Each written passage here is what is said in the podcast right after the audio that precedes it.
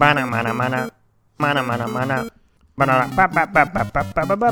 This is Social Disgusting. Welcome to Social Disgusting, a podcast where my guests and I discuss our lives amidst the wanton hellscape in which we find ourselves. I am Brandon, aka Brandon. Hope you're well.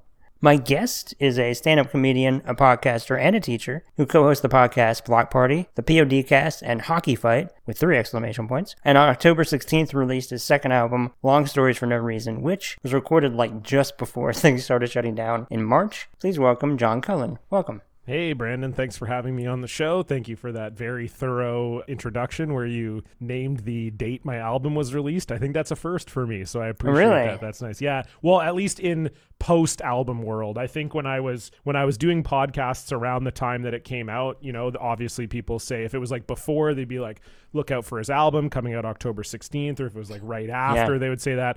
But now that we're in this like f- 5 month future, uh, I don't think I've had anyone be like, "Yeah, back on October 16th, that's when he released it." So I appreciate your your thorough research. Thank you very much. Oh, absolutely. I, uh, well, first of all, thank you for coming on. Uh, thank you. Yeah.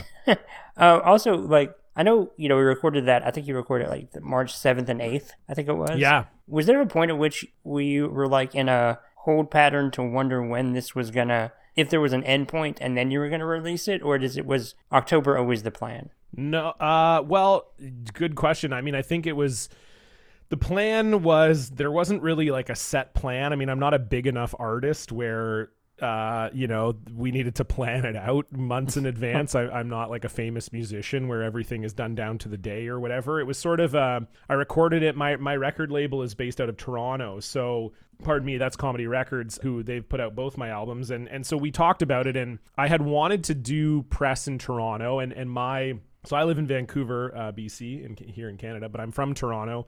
Uh, so most of my extended family's back there. My fiance Becca, all of her family's there. She's she's from Ontario as well, Southern Ontario.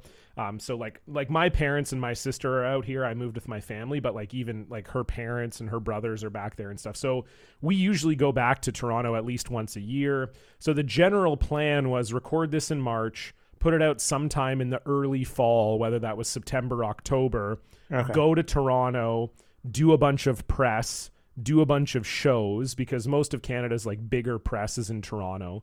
Um, so that was sort of the plan was to do that kind of not junket because again I'm not a big enough artist to do that, but just you know pop in on some radio and TV, maybe do some some traditional press, whatever. Give it some visibility, yeah. Yeah, exactly. And then obviously flight stopped happening and shows stopped happening and and so then it was you know, then it was the kind of like do we wait? You know, do we wait until I can, you know, put this out and go on the road and and promote it and do all that and you know, then it was just it was kind of a combination of thinking that COVID wasn't going to be over anytime soon, which Yeah. obviously we're still living in it. So, and then just also thinking like, you know what? Like people people are going to want to hear they want something, you know, they want something now and I recognized that a lot of my promotion was going to be going on podcasts anyway just with the visibility i have is is mostly through the podcasts i do so um, you and I were talking before we recorded just about I did kind of like a mini quote unquote podcast tour.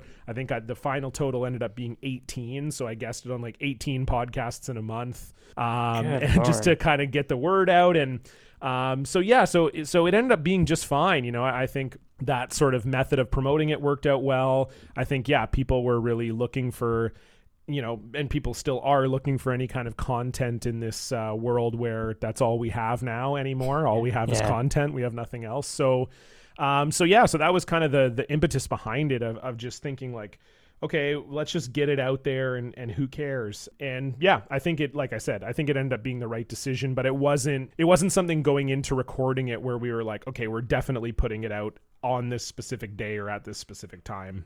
That makes sense. Yeah. I never thought about this. This might be a dumb question, but I just want to preface it that way. So then, if it is a dumb question, I'm like, see, I told then- you, yeah, because then you look smart, right? I think if you because then it's a dumb question and I'm it's a- correct. if- yeah, Yeah. exactly. If you acknowledge that it's a dumb question and it is a dumb question, then it's like it's a double dumb, so it like becomes a smart kind of. I think. And then if it is just a smart question in general, I can just have a devilish grin. Yeah, While being and you can like be being a humble. little you stinker. like, yeah, I set that up. Just I was just, you know, I was just humble about it. Maybe it's a dumb question. Then I'm like, no, that's a good question. And you're like, oh, okay, cool, that's nice. Just a mischievous little teehee face. Yeah, exactly. My question is that when you're when you record from uh, generally it feels like from what I've heard like comedians you record your material and then you some anyway burn that material. You move on to the next. Mm-hmm. Do you first of all do you do that in your case? Uh, well, no? again, I'm not famous enough to warrant that in a way. Like, so if you're a much larger comedian that has a national platform or whatever, Yeah. and, and you put something out on, say, Netflix, you know, where you can be reasonably sure that a lot of the people that are coming to see you have seen the thing, then I think there's a bit more pressure to have material done quicker. Like, for example, um, Nate Bargatze is one of my favorite comedians, um, and I've had the privilege of opening uh, for him a couple times here in Vancouver. And He's so, so he, yeah, he's uh, amazing. If you've never heard him, if you're listening to this, go check it out. His special is called The Tennessee Kid. It's out on Netflix right now.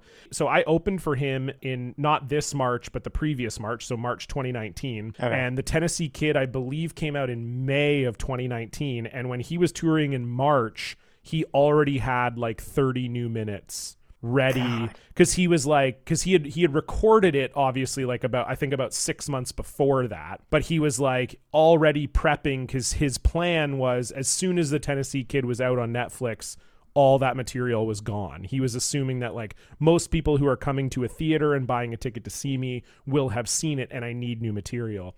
Whereas for me it's a much smaller scope you know like if i if i go to toronto and I do a week of shows in Toronto, uh, which you know is so say I do six shows or something at a club in Toronto, the likelihood, like the number of people who would have heard my album is maybe 30 or 40 across those like six shows and that's maybe high. So i don't have to think of it like okay i've put this album out now i need an entire new headlining set i will definitely have new jokes that i mix in and i might have new tags on the jokes that are already on the album or whatever uh, that feel a bit fresh. But yeah i don't i'm not in that position where i have to do that. But i you know I, I put out two albums now. So so my first album you know like obviously for a while i didn't tell any of those jokes. And i, I think it's more just it's a personal thing. Like you just get kind of sick of them. So it's not even Sure. it's not even so much a, a thing where i'm like cocky where I'm like, oh, a bunch of people in the audience will have heard this and I need new stuff. It's almost just more for myself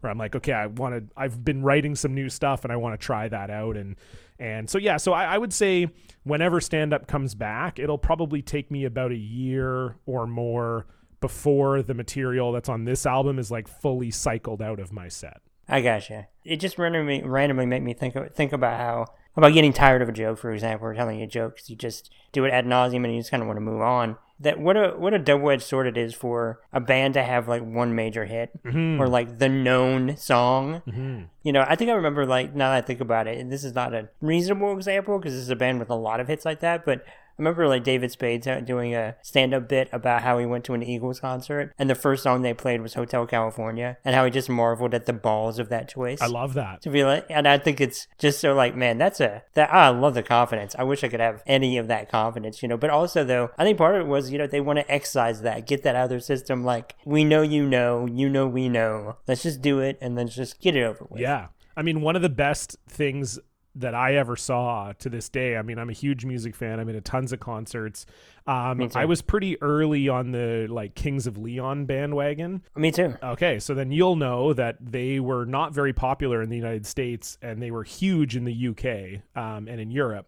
So Yeah. their first couple albums were pretty big in Europe and in the in, in and so they'd play, you know, large theaters in Europe or even verging on smaller stadiums, but then they'd come back to America and they'd play clubs or small theaters and I remember when Only by the Night was about to come out, I had bought tickets to see them in Seattle, uh, which is about 2 hours south of Vancouver and um, they were playing a theater there that I would say is probably like a 1500 cap theater, 2000 seat theater.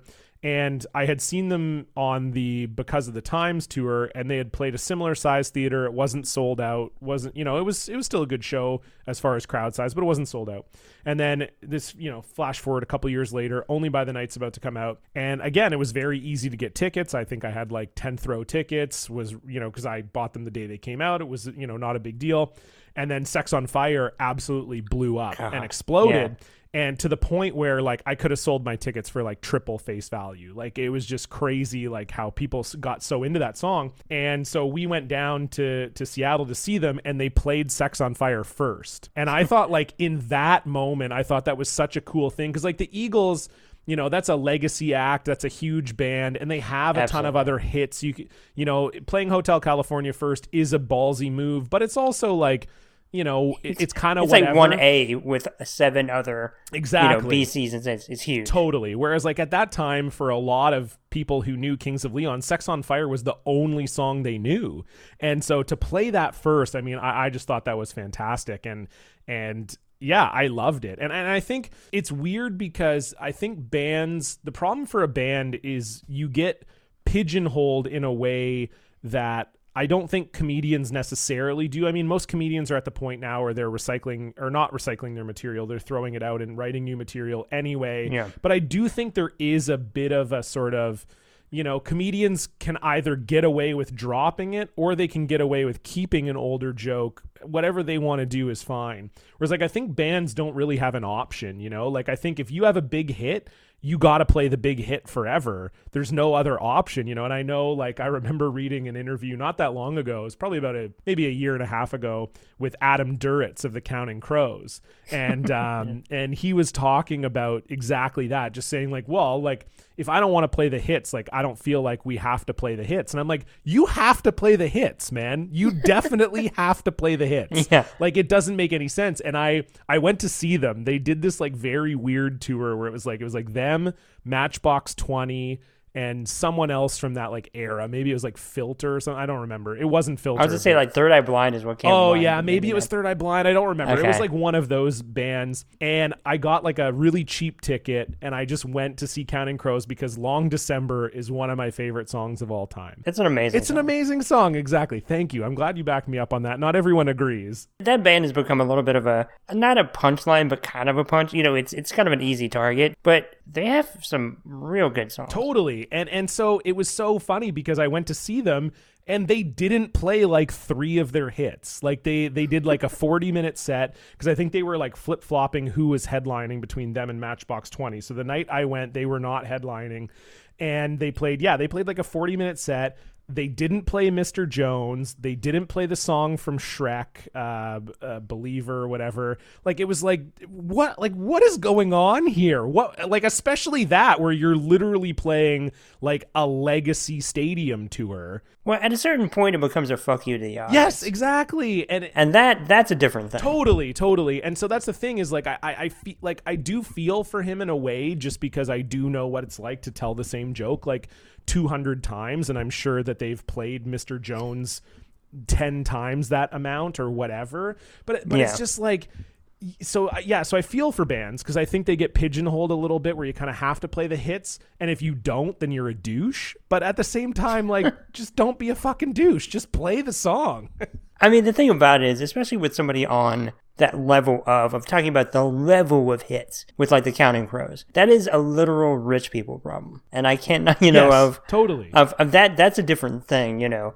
And yes that is not great i imagine that sucks however you have many things to be thankful for you dated women quite frankly that are yeah. out of your stratosphere Exactly. uh, The second you had interplanetary the difference sex, like, the, the the second that you had sex with Jennifer Aniston, you were committing to playing Mr. Jones at every show you ever did for the rest of your life. Okay, you have to pay back the universal debt that you picked up by getting to sleep with Jennifer Aniston, Mister Guy who wears a wig of dreadlocks.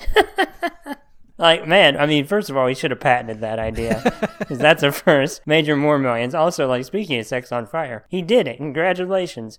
He outkicked his coverage yes as they yes. say yeah and that also too that show was really funny because he did this thing that i love that i've seen some bands do before as well. And like you said or brandon you've been to a lot of shows so you've probably seen this too. And it's like one of my favorite things that lead singers will do where they try to give that like sort of deep you know kind of pre-song banter where they talk about like what the song Oh, is about so good. but then the first line of the song is just like exactly what they just said.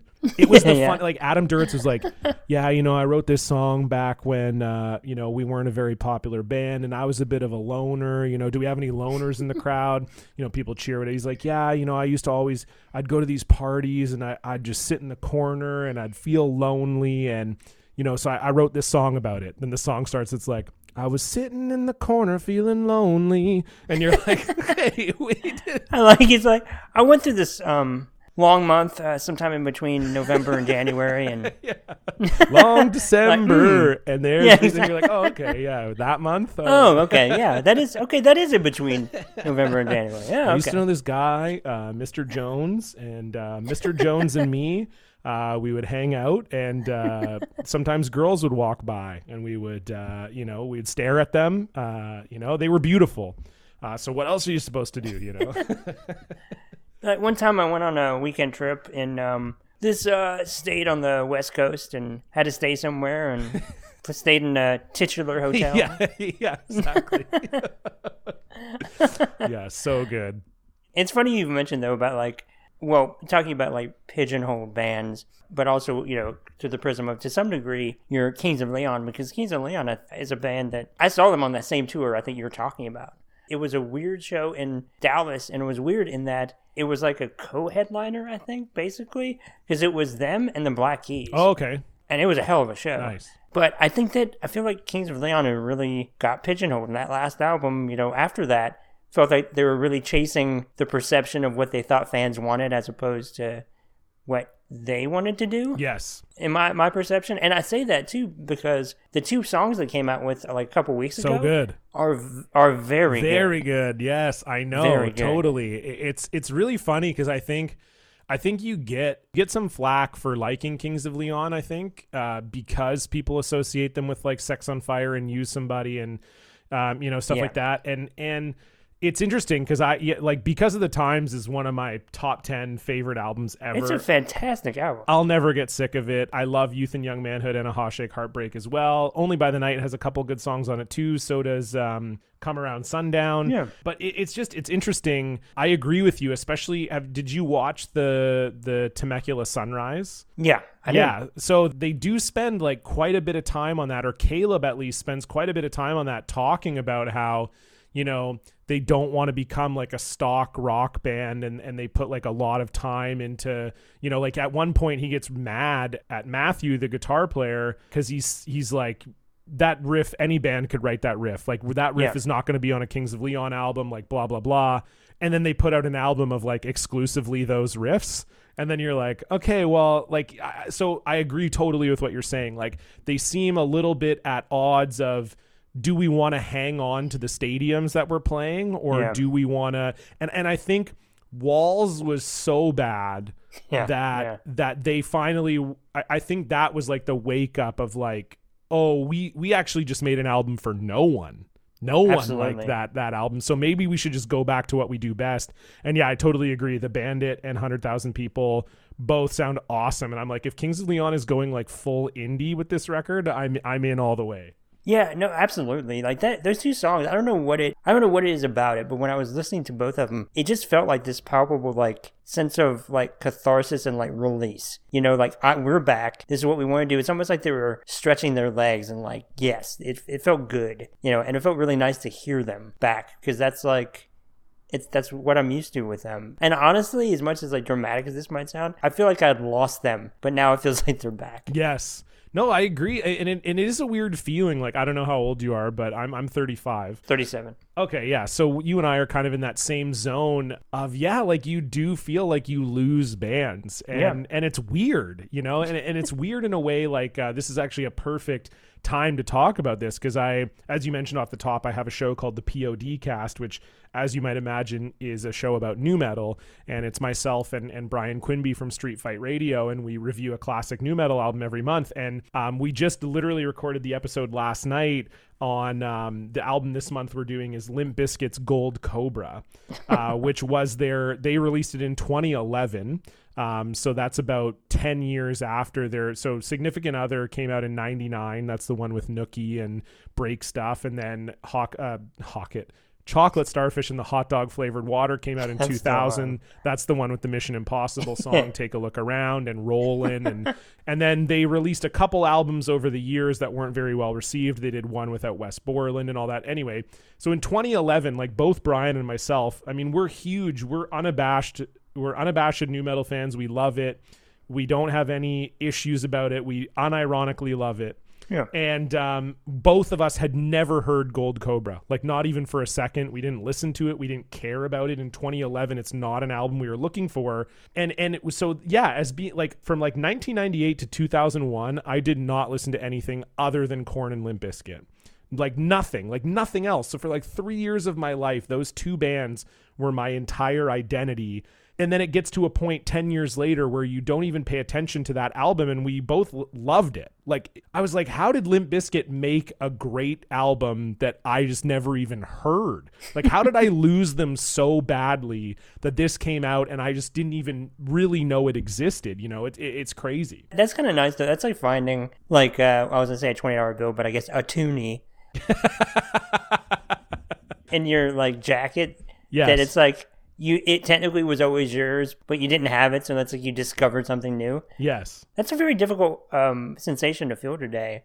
To both have this sense of discovery while also having like having it wrapped in nostalgia at the same time. Yeah, well, and I think part of it too is just that you you know it's you don't need to go back to anything right like there's so Yeah. much content being made now there's so much new music there's and it's so easy to get that you don't really need to go back to anything like if you if you feel like you missed an album from an artist or you even just missed their moment you know where maybe a lot of people liked them and they told you to get into them and you're like oh whatever back in like 2008 or something and then you go back and listen to it now and you're like ah this is, you know it's it's not quite there for me. It doesn't matter. You don't need it. There's a new band coming out tomorrow that you'll probably love, and it, so it, so I think that creates that sort of that sort of vacuum even more where you yeah where you're almost like not checking in or pursuing a lot of things that you might like and and so it, it was an interesting moment i think for both of us where we were like you know it just seemed crazy to us that that that, that had slipped us by but you know that's getting old i guess or whatever That's so pretty nice, though. I mean, really, just uh, you know, you go in there with no expectations, and even like the the perception of of Limp Bizkit because certainly there's, I'm sure there's, you know, there's a lot of musical highs with them and a ton of lows, and then yeah and then you know also uh, you have the fascinating filmography of, of Oh. director Fred Durst. absolutely have you seen the fanatic Oh yeah, oh it is uh yeah it's a wild experience no question It about is. that it is um difficult to put into words. it, you know what I always say when people ask me about the fanatic is I say I say well because we we watched it for a Block Party bonus episode ironically enough Okay. with Brian and Brett from Street Fight um, but we uh, I always say two things I say well I say John Travolta does a very inaccurate portrayal of an autistic man despite having an autistic son and Yeah. there's a scene where Devon Sawa is driving his car and Limp Yes. Bizkit is playing in the car and he turns to his like 12-ish year old son and he's like you like this? And the son's like uh no I don't know what it is. He's like this is Limp Bizkit. These guys were huge back in my day. And there is there is so much in just in two sections of that movie of the things you just highlighted. Individually to unpack, collectively to unpack, oh. psychologically to to unpack, and also just even on a broad level of of Fred Durst and the fact that he was mentored by David Fincher, yeah which I can't even like. Fincher was supposed to direct Lords of Dogtown before Durst, and then I think Fred Durst. I don't think he ended up doing it. I can't remember. no remember. yeah he didn't do it but Okay, that's right. But yeah, it, I know it's like, and doing, you know, doing when you do a movie or an album or whatever for a podcast, you do research. And so it was like, you know, I was looking into like how did he even get John Travolta? And John Travolta said that he agreed to do it and he took way less money than he would normally make to do it. and he said it was because he met Fred a few times and Fred was so passionate about it that he decided he's like I have to do this. Like I just have to. Like Fred was so magnetic when he spoke to him about it and he said apparently like Fred has said that he wouldn't have done the movie if Travolta didn't agree to play this character. Like he just had it in his mind that th- that Travolta was going to be this guy. And and yeah and that was like john travolta's whole thing was just like yeah fred just convinced me to do it. And the limp bizkit scene where where it's playing in the car is also funny because fred insists that he didn't do that. That devon sawa said to him you should have limp bizkit playing in the car in this scene and Fred was like, "No, that's really corny." And Devon Sawa was like, "No, I think it'd be really cool." And like maybe that's a lie, but just like even the idea that it might I not kinda be a lie, it. like that Yeah. Devon Sawa was like, "We should play some Limp Bizkit," and and I bet it. I think it was probably a song from Gold Cobra that's playing uh, on the radio, and it's just yeah, everything about it is fascinating. I mean, I think Fred Durst is easily in my top like 20 people on earth that I would love to just like have a 1 hour conversation with. I, th- I think the fact that Travolta was on board and for less money, no less, which uh, that's interesting. But but the You're still wrapping your head around it. That's the thing with the fanatic. It's like you watch it and and you have to just sit in your own like how did any of this happen? Like for like an hour after it ends. yeah, the the what, where, why, and and hows of it all were all processing through my brain at once, in all of that, in a in a real stew of confusion. But he, uh, it, it's just that the uh, Fred Durst. I'm like he must have like truly, you know that that frontman charisma and presence. Totally. and he must be a real fun hang. You know, Yep. like that energy must be really palpable and infectious. For sure. I mean, you know, I could talk about Limp Bizkit all day, but if you're interested in more about Limp Bizkit, check out the POD cast because we go into way more detail about it that I won't bore you with here because most people don't give a shit about Limp Bizkit. But yes, the the very short version is essentially like Fred is basically the best marketer slash guy that you can think of. Like I like I don't think he's a good guy necessarily, but I just think like you're exactly right in the fact that he seems to be a very good hang. He knew exactly how to put himself in front of the right people. I mean, he they got signed because he slipped a demo tape into Korn's bassist's pocket while he was giving him a tattoo and Fred was not a tattoo artist. But he had convinced Korn that he was a tattoo artist to hang out with them and then gave Fieldy a tattoo. That Fieldy says to this day, he's like, Yeah, I kind of knew like five minutes into the tattoo that like Fred probably wasn't a tattoo artist. and then still went home, listened to the demo tape, and was like, Oh, yeah, we got to introduce these guys to Interscope and, and sign them. So, I can guarantee you that the that when describing something that Fred Durst has done, a friend has described it. It has been said probably two billion times. That's just Fred, man. totally. Yes, exactly. I don't know. It's Fred, dude. I mean, What, what do you want? I, you know? That's just Fred for you, you know. Fred's crazy. Totally, totally. So yeah, I mean, it, it's just so funny. Like all the stories about him that we've read for the show, and and all the backstory with him and the band, and I mean, it's just wild for a guy who's like, you know, from what we can tell anyway, is relatively talentless. You know, he's built, he's pretty much built an empire for himself, and it's. uh It's wild. So yeah, no, he he is certainly one of the more interesting guys in North America. Anyway, we'll put it that way. You know, I will say that when my my pause at the John Travolta taking less money thing, what my what was coursing through my brain was I was thinking, oh, so this is why he gets into Scientology.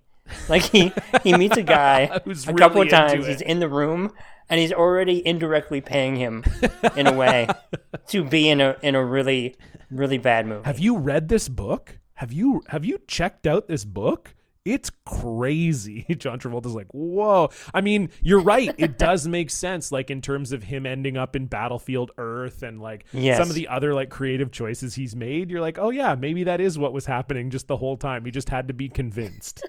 you know, cut to like, you know, it's like uh, Fred Durst saying, I never would have done this without John Travolta. Meanwhile, he pitched it to Nicolas Cage, and he's like, "What the fuck are you talking about?" Yeah, Christian Slater was like, "No way." He's like, "Okay, fine, I'll, I'll keep." He's like, "No, I'm gonna do Cuffs too for Disney Plus. I don't have time for this." yeah, exactly. I did want to. Oh yeah, I, I want to ask you.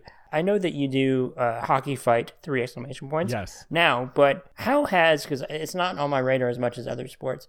How has the NHL NHL handled the kind of quarantine pandemic situation? Have they handled it well? No, I mean, No? so it's very funny you mentioned this because it's like it's like exploding right now. Um, Oh, yeah. yeah. so they did a bubble for the playoffs. So the they they they kind of went the same route as the NBA. They were close enough to the end of last season.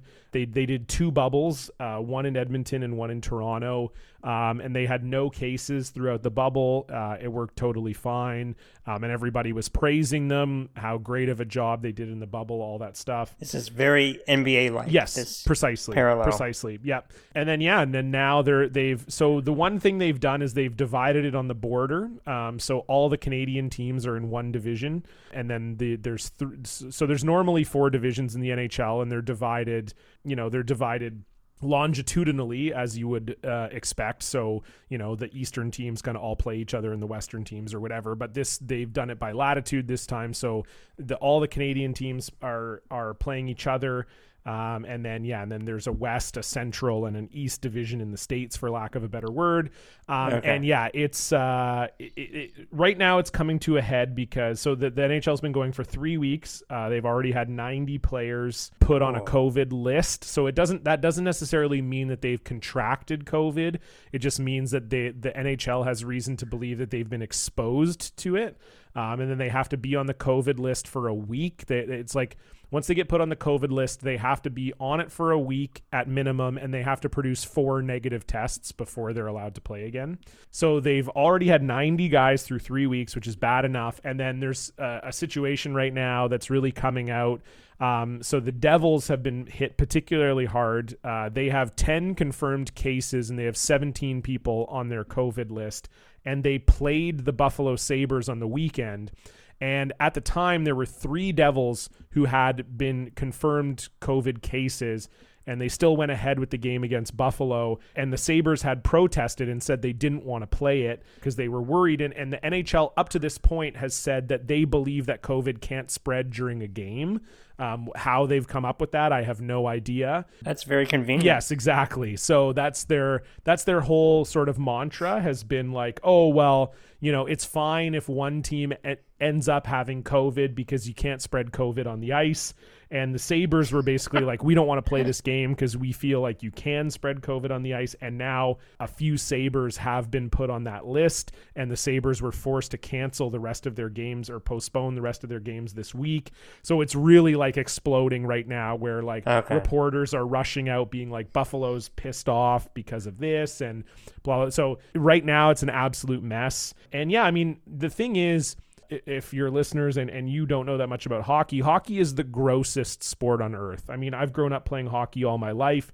There's something about being out on the ice in the cold that makes guys just be the absolute most disgusting people you've ever imagined. The the, the amount of spit and sweat and bodily fluids that are getting put everywhere all the time. I mean, it's just unfathomable. So the idea and then of course you're in a confined building in a confined space. You don't really have that you can't socially distance on a bench. Like the NBA has that going for them where you know they can kind of space out the bench and they can sort of do different things like that.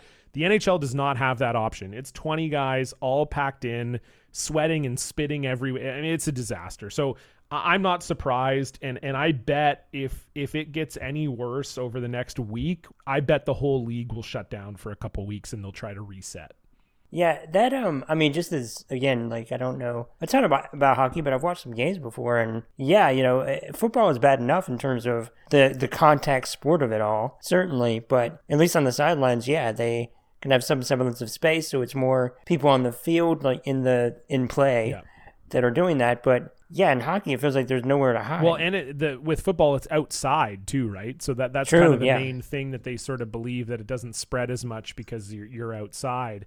Um, Yeah, fair and enough. so yeah, it, it's Yeah, I, I don't think it's going to be a good situation, and and you know, so far the Canadian division has had no cases, so it does sort of also demonstrate what's going on south of the 49th parallel as well, Say, where, where the. U.S. has kind of it seems like uh, just given up and are just saying, yeah, we're just going to do whatever we want until we get the vaccine. Canada still cares a little bit about trying to keep things under wraps, so that's at least the one positive thing is that the Canadian division has seemed to to run with very few interruptions so far. But uh, but yeah, it, it's it's heading for a for a critical point, I think. you know, in its own weird way, just the fact that it's not acting any more abnormally than it would otherwise, if that makes sense. Like, yeah, in, in Canada, they're not getting it as much, or if at all. And in America, it's happening exactly how everything's happening in America right now. People are taking risks in hockey arenas or otherwise, and some are getting it and some are not. So it's awful either way, and it's absurd, you know, that they do that. The, the fact that they're, they're the idea of like, uh,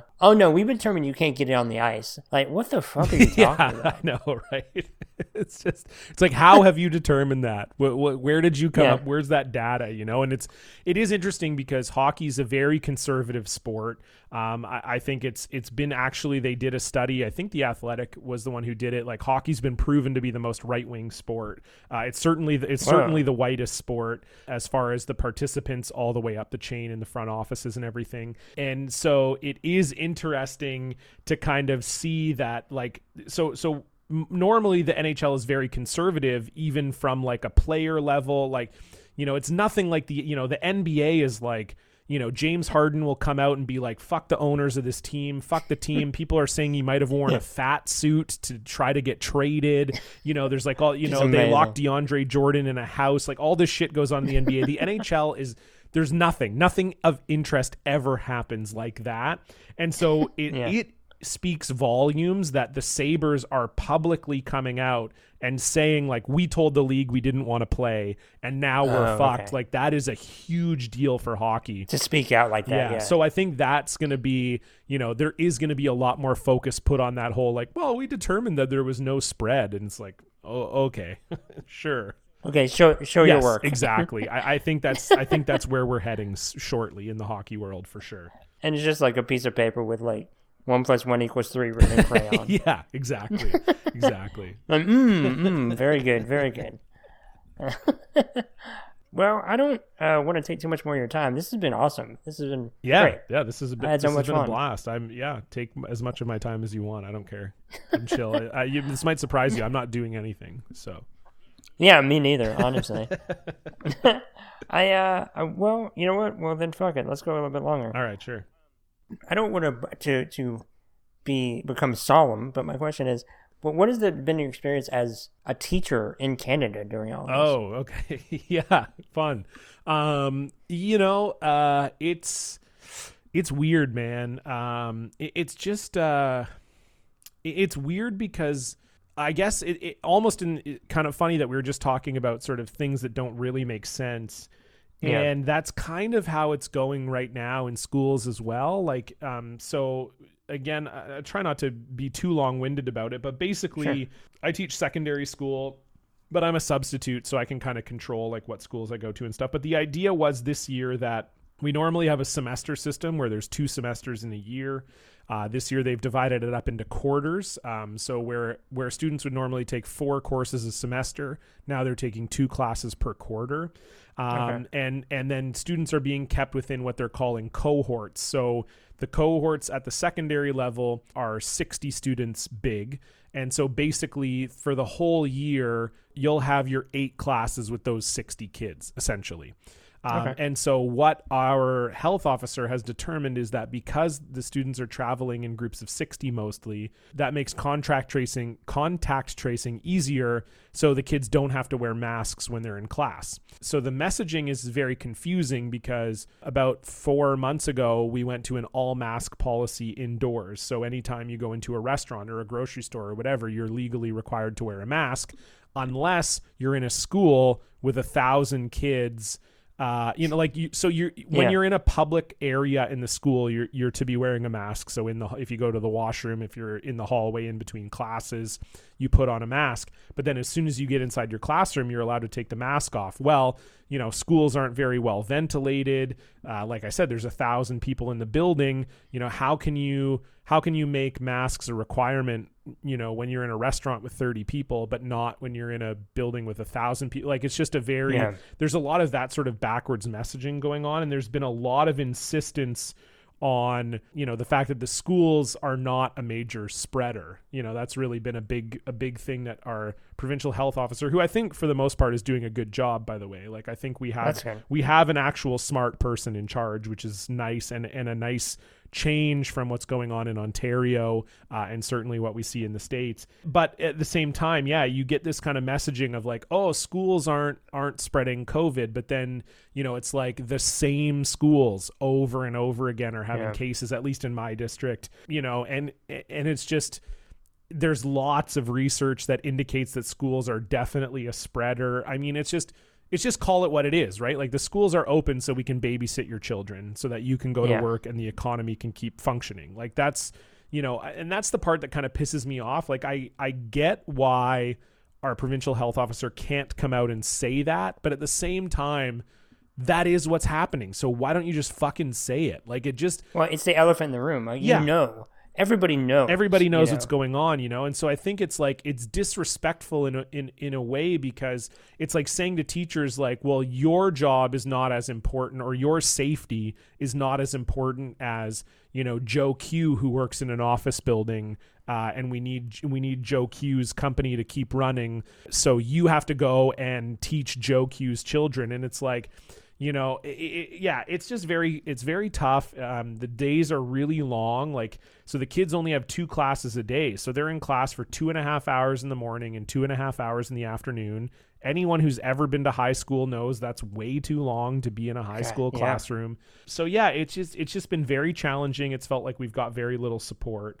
Um, so yeah, it, it's been frustrating. I mean, like I said, I'm lucky because I'm a substitute teacher. I can kind of pick and choose the schools I go to. I have blocked party and comedy, so I have an alternate revenue source where I don't have to work every day.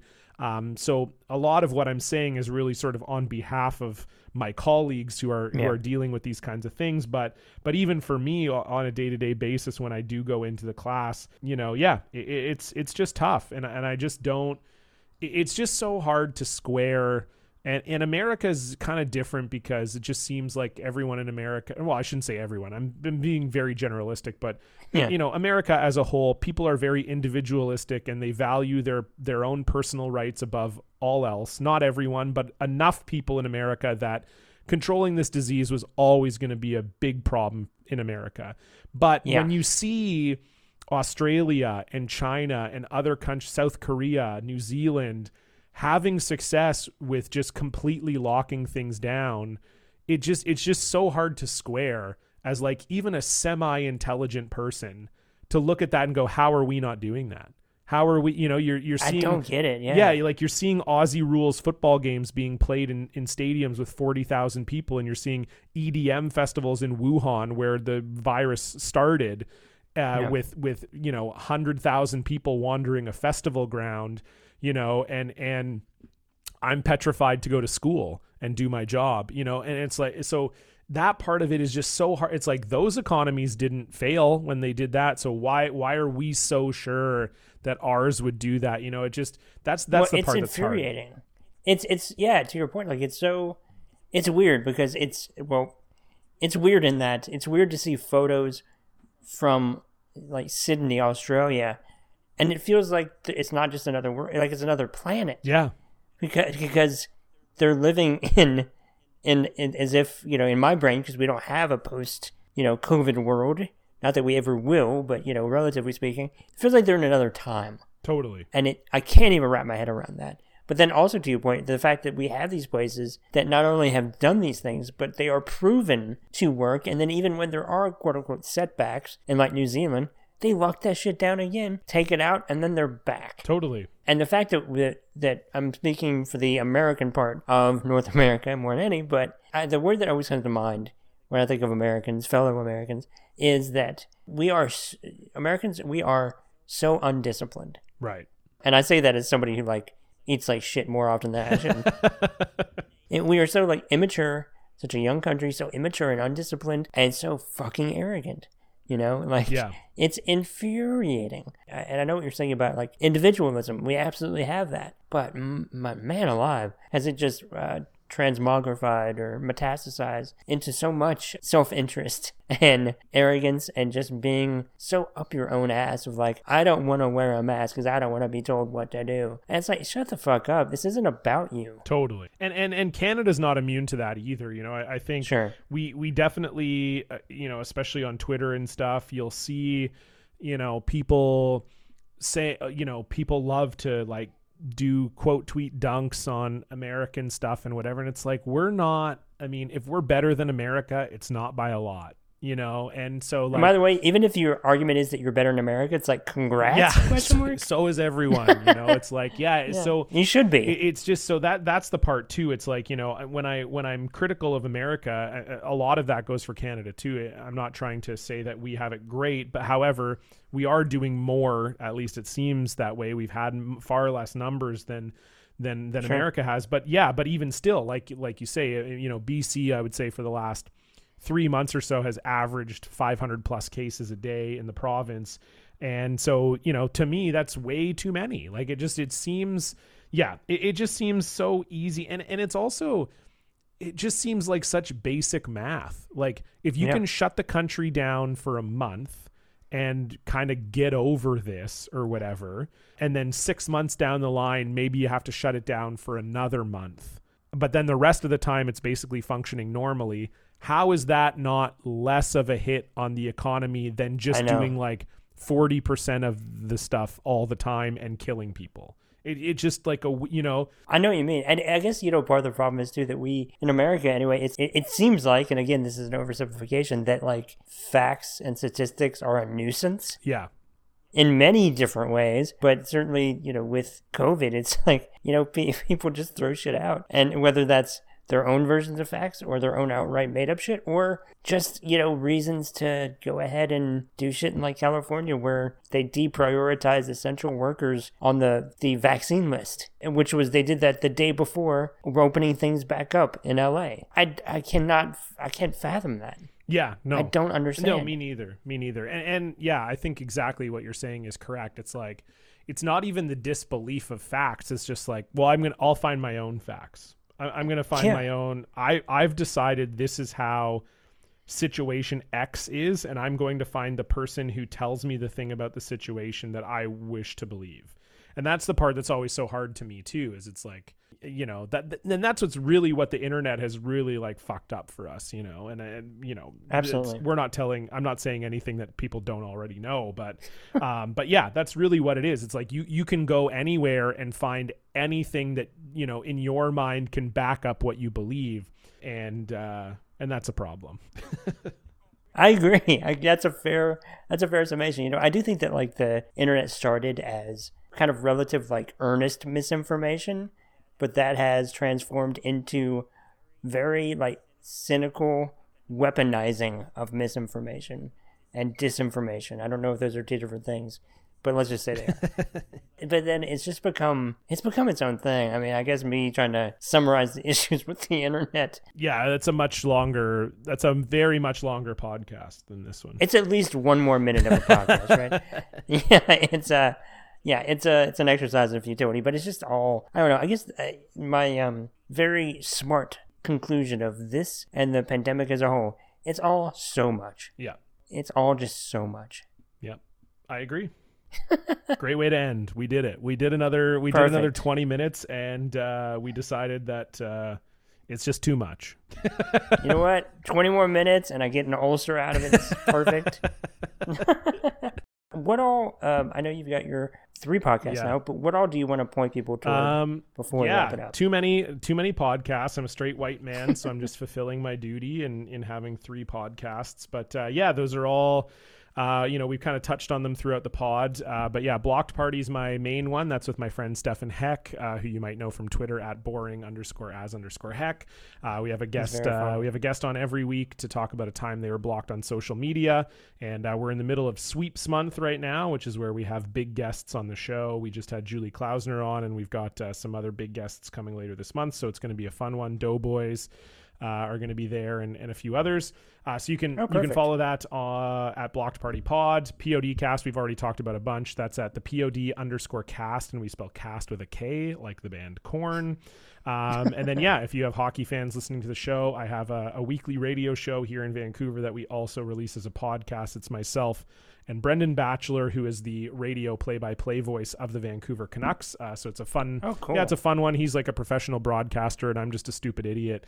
Uh, and we fight about hockey every week. That's at Hockey Fight Pod. And if that was too much for you to keep track of, you can just follow me at Cullen the Comic. I'm always updating people about what I'm up to, and uh, you can find that all there. Perfect. Thank you again. This was so fun. Thanks, Brandon. I appreciate it. Take care. Thank you all for listening. Stay safe. Please wear a mask. Lead with empathy, etc. Goodbye.